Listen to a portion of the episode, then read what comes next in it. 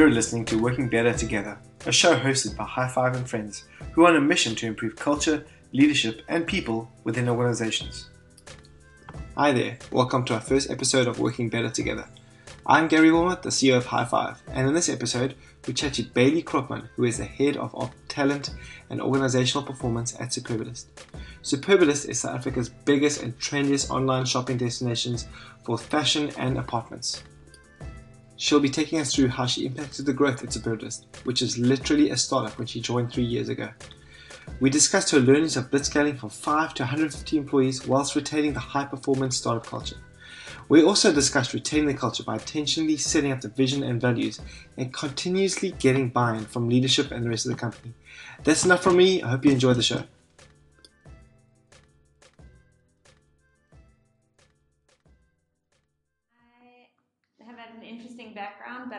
Where I've more recently landed up is as a qualified industrial psychologist.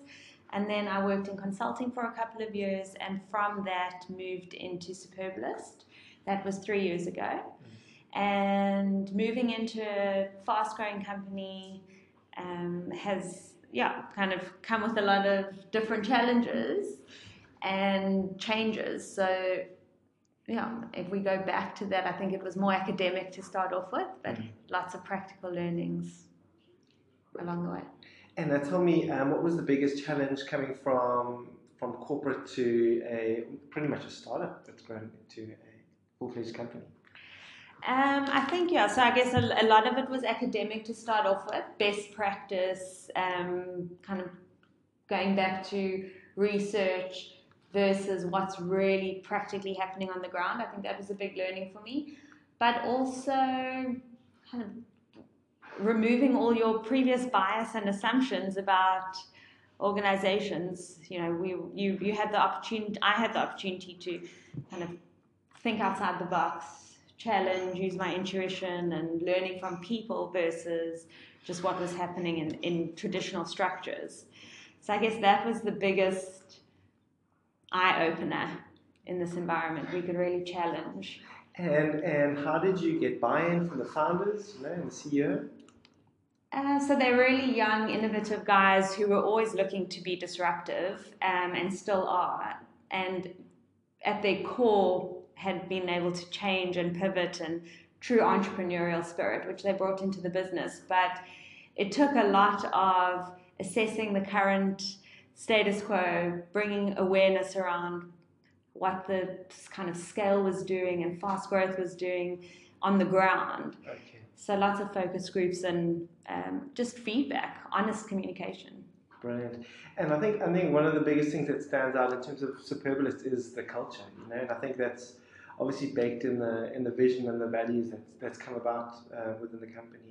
And I think you've got an amazing story to tell there. You know, and can you give us maybe give us a bit of background of how you guys came up with the, the values and, and the vision within the company.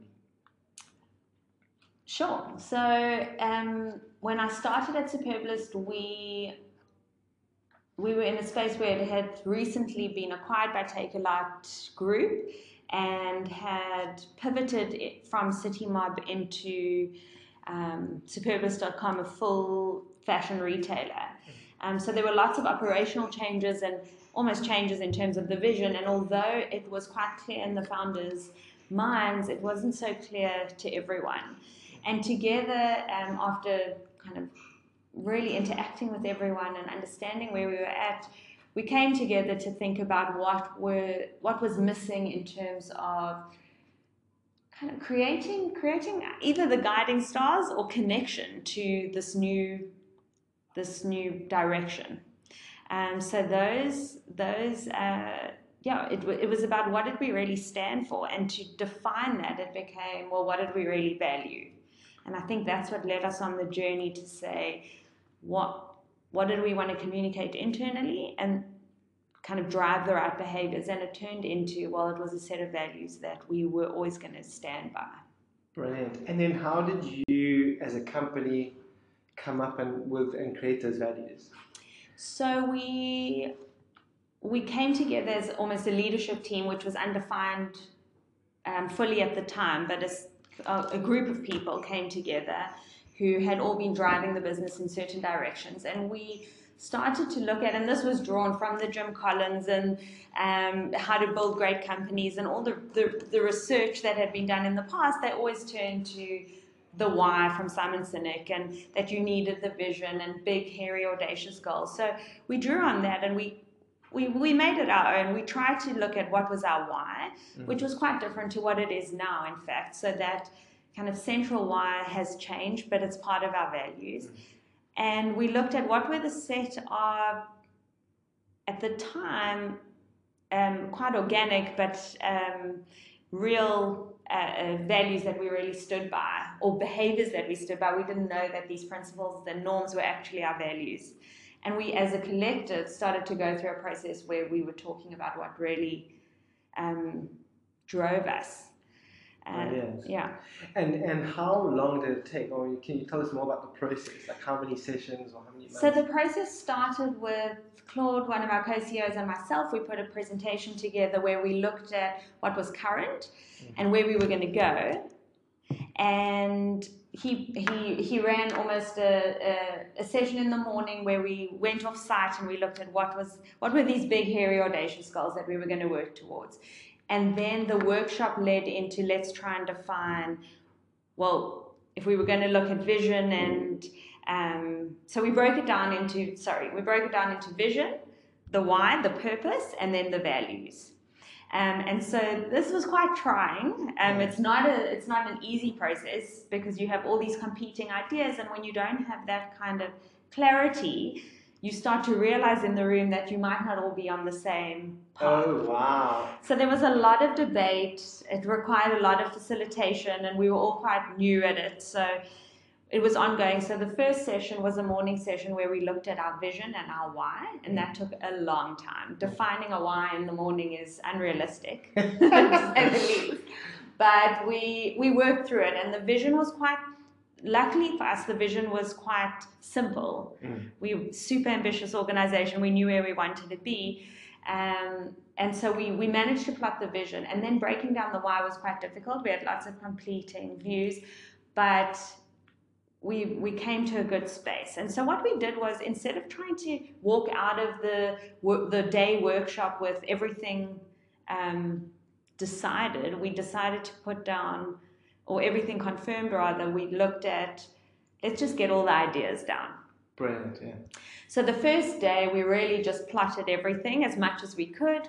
We distilled, we kind of eliminated, and we went through one of these kind of sticky note processes where everyone was writing and putting stickies all over the wall and lots of whiteboard and lots of team brainstorming. And we came up with these three areas where we had themes themes for values, few s- statements for the vision, and then ideas for, for the purpose. Um, and we let it lie for a little bit, and uh, we came back and we, Claude and I grouped and themed, and then we sent feedback out to everyone again to say, okay, well, here are the themes. What do you think? And people, we came back together as a group, gave more comments. Oh, so employees' feedback as well. This was still just the leadership team. Okay. We got the themes, and we we kind of then started putting words to the themes. Um, and it helps when you try and articulate it. It doesn't need to be punchy at first, but really articulate what these themes mean, and we narrowed them down. Okay, brilliant. And then when did you start involving the employees? I mean, what was that process?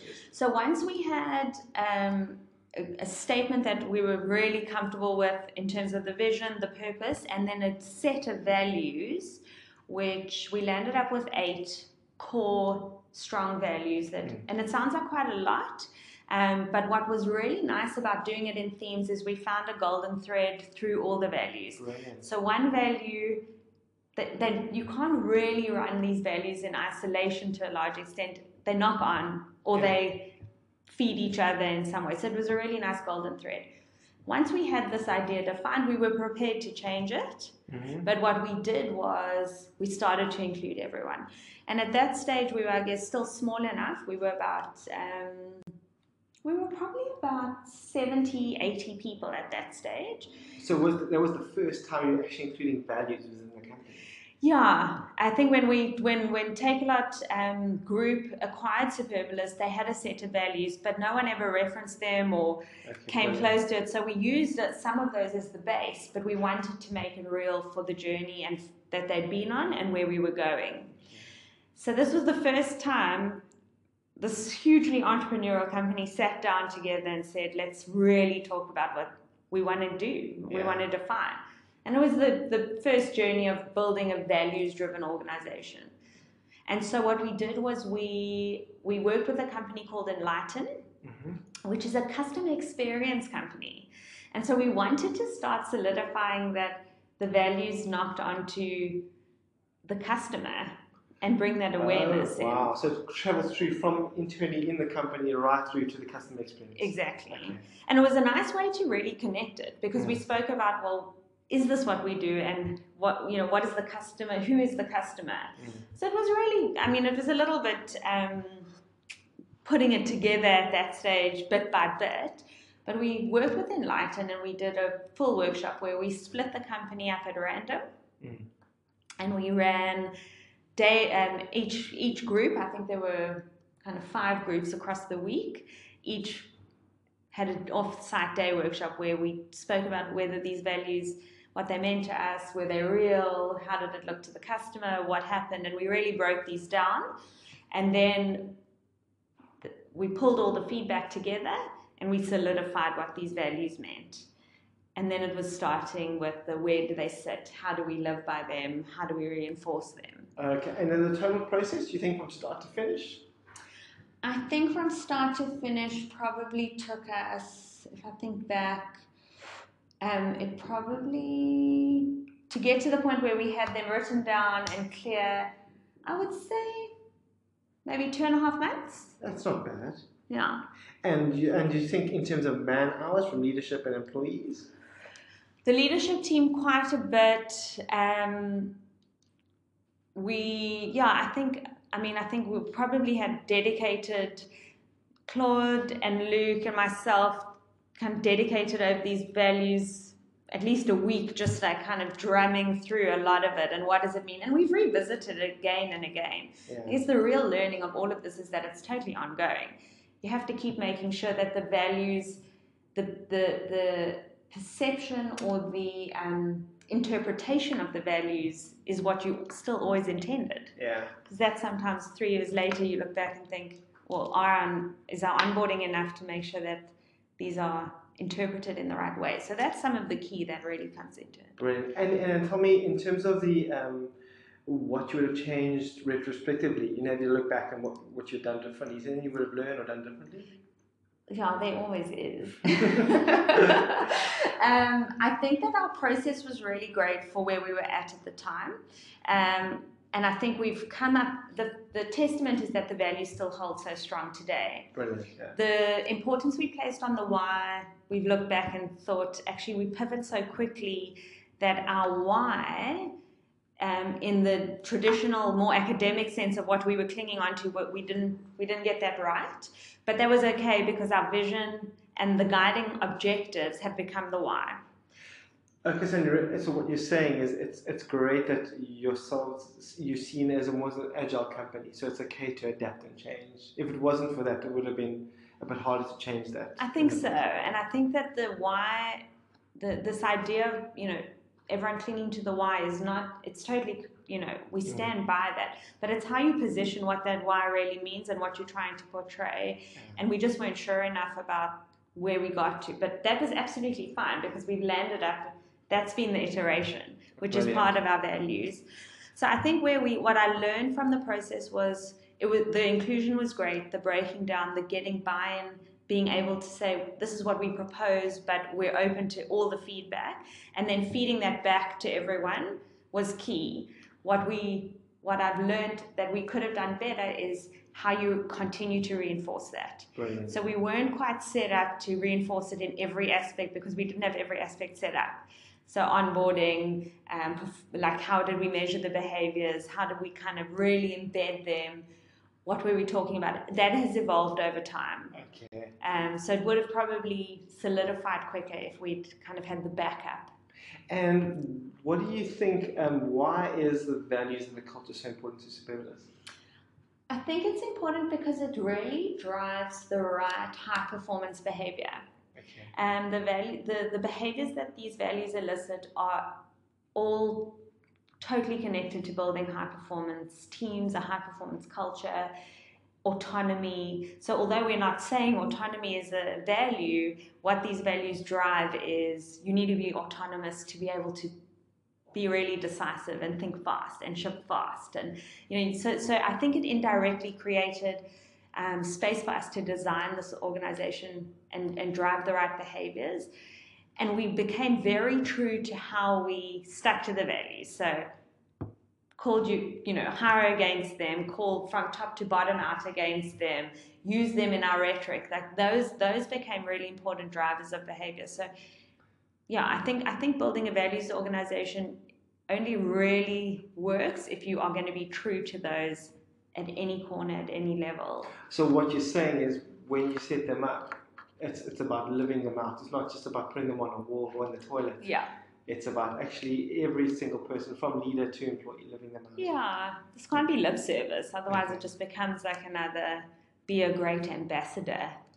and I, I, think that's the one thing that we've seen uh, with a lot of companies is that the most obvious value is integrity, you know, yeah. or uh, teamwork. And I think uh, what we've seen is that um, it doesn't mean any different to an employee because it's just writing on the wall. I, Yeah. I think what you're saying is about living it out and and make and having it make sense to the employees. Yeah. So, I think it's about understanding what that behavior is versus um, a norm that we want to achieve. Because if you you almost build the behavior to drive that it becomes a norm within the business versus you know these are real principles, but to do your job really well, these are guiding principles for you Brilliant. versus just um, you know be a good person. It's actually it's quite guiding. I think I ask everyone in onboarding. I meet with every new starter at Superbalist at some point, and I ask them, you know, how do these values feel? What were the values at your last company? And I, they, they never remember the last values. exactly. And so I think how we've positioned them and how they sound and what they represent, it's just like it's quite. Um, uh, you can really relate to it. Brilliant. But then we start measuring against them. We start talking about themes that against quarters. There's a whole there's a whole lot of ways that we kind of start saying this is really real. This is going to help you. Yeah. Um, and if people and if it doesn't work, then it also becomes really clear. wow. And how do you measure against them? So it's um, we, we we kind of give you the opportunity quarterly to give get feedback on the values. Okay. Um, you you talk about you rate yourself qualitatively as well as being rated against them, and it's all you know. We don't break it down into like the nitty gritty behaviors, but it's about really just checking in on are these driving the right things in terms of high and performance. and that ongoing measurement and data helps. Does it? Do, do you think it adds value to the employees as well as the organization? I think probably more to the employees than the organization. Um, it's because it, the quali- it's qualitative feedback and it really guides a conversation of this is how you could be better. Um, iterate or or to be more decisive or to collab like collaboration like where are we getting to with this so it it, it gives great points of well this would help you versus you're not achieving that KPI so I think that's been the real benefit for employees. It forces the conversation and it gives a real starting point for for these behavioral conversations. Brilliant. That's amazing. I think it's insightful. I think it's going to help a lot of people out. Um, is there anything else you want to just, uh, any other tips or any other feedback you've had in the past with this? Yeah, I think you've got to be. Um, yeah, you do need to keep revisiting it, and I think it's okay to say certain things change. Um, we've never changed the values, but we've slightly changed some of the wording and to explain them because of uh, how they were being interpreted. I think it's critical to position these from interview into um, you know performance and and in that process you definitely want buy-in and inclusion because you want people to believe in the same thing if we're all going to work towards the same thing so i think yeah i think it, it must be an inclusive process but um, guided by something real It's staying agile, I guess, being open to change. I think Yeah. I think, yeah, and I, I wonder if a lot of companies revisit and change them, maybe not. because they should stay quite constant. But your strategy will change along with it, and the value should hopefully kind of keep supporting that. Brilliant. Well, thanks a lot for your time. Sure. And, uh, yeah, hopefully see you next on the next show. Thank you so much. cool. Thanks a lot. Cheers.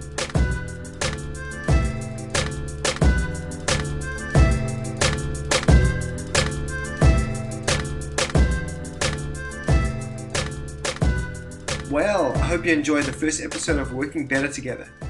If you have any feedback, comments, ideas, or suggestions, please get in contact with us on Twitter at give a high five numerical or email us on podcasts at get5.io. That's G E T 5 numerical.io.